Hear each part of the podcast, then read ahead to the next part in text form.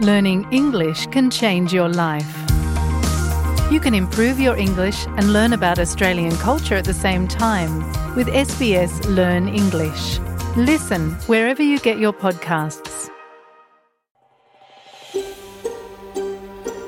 Kayo'y nakikinig sa SBS Filipino.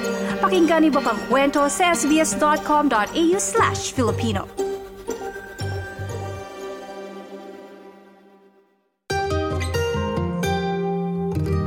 Muling binuksan ng Embahada at mga konsulado ng Pilipinas sa Australia ang Overseas Voters Registration base na rin sa panuntunan ng Commission on Elections.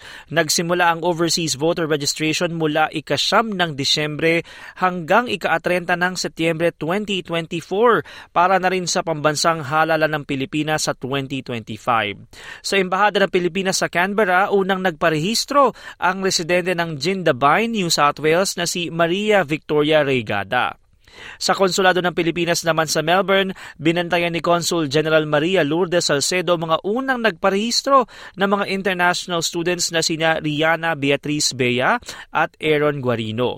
Naililipat ang mga registration records mula Pilipinas sa Melbourne na inasikaso mismo ng VRM operator na si Raymond Aquino. Para po sa mga taga-ACT, Queensland, Northern Territory, Western Australia, maging sa Nauru, Vanuatu at Tuvalu, maaaring makipag-ugnayan kababayan sa Philippine Embassy in Canberra. Sa mga taga New South Wales at New Caledonia naman, sa konsulado ng Pilipinas sa Sydney po kayo pupunta ha. Habang sa mga taga Victoria naman, sa South Australia at Tasmania, maaari pong makipag-ugnayan sa Philippine Consulate General Melbourne. Bukod sa first-time overseas voter, maaari din improseso ang transfer of registration records, correction of entries sa Voters Registration Board, reactivation o pagpapalit ng address. Hinikayat ng mga embahada at mga konsulado sa Australia na magparehistro na ang mga kwalipikadong Filipino citizen at magdala lamang ng valid Philippine passport. Nice yung bang makinig na iba pang kwento na tulad ito?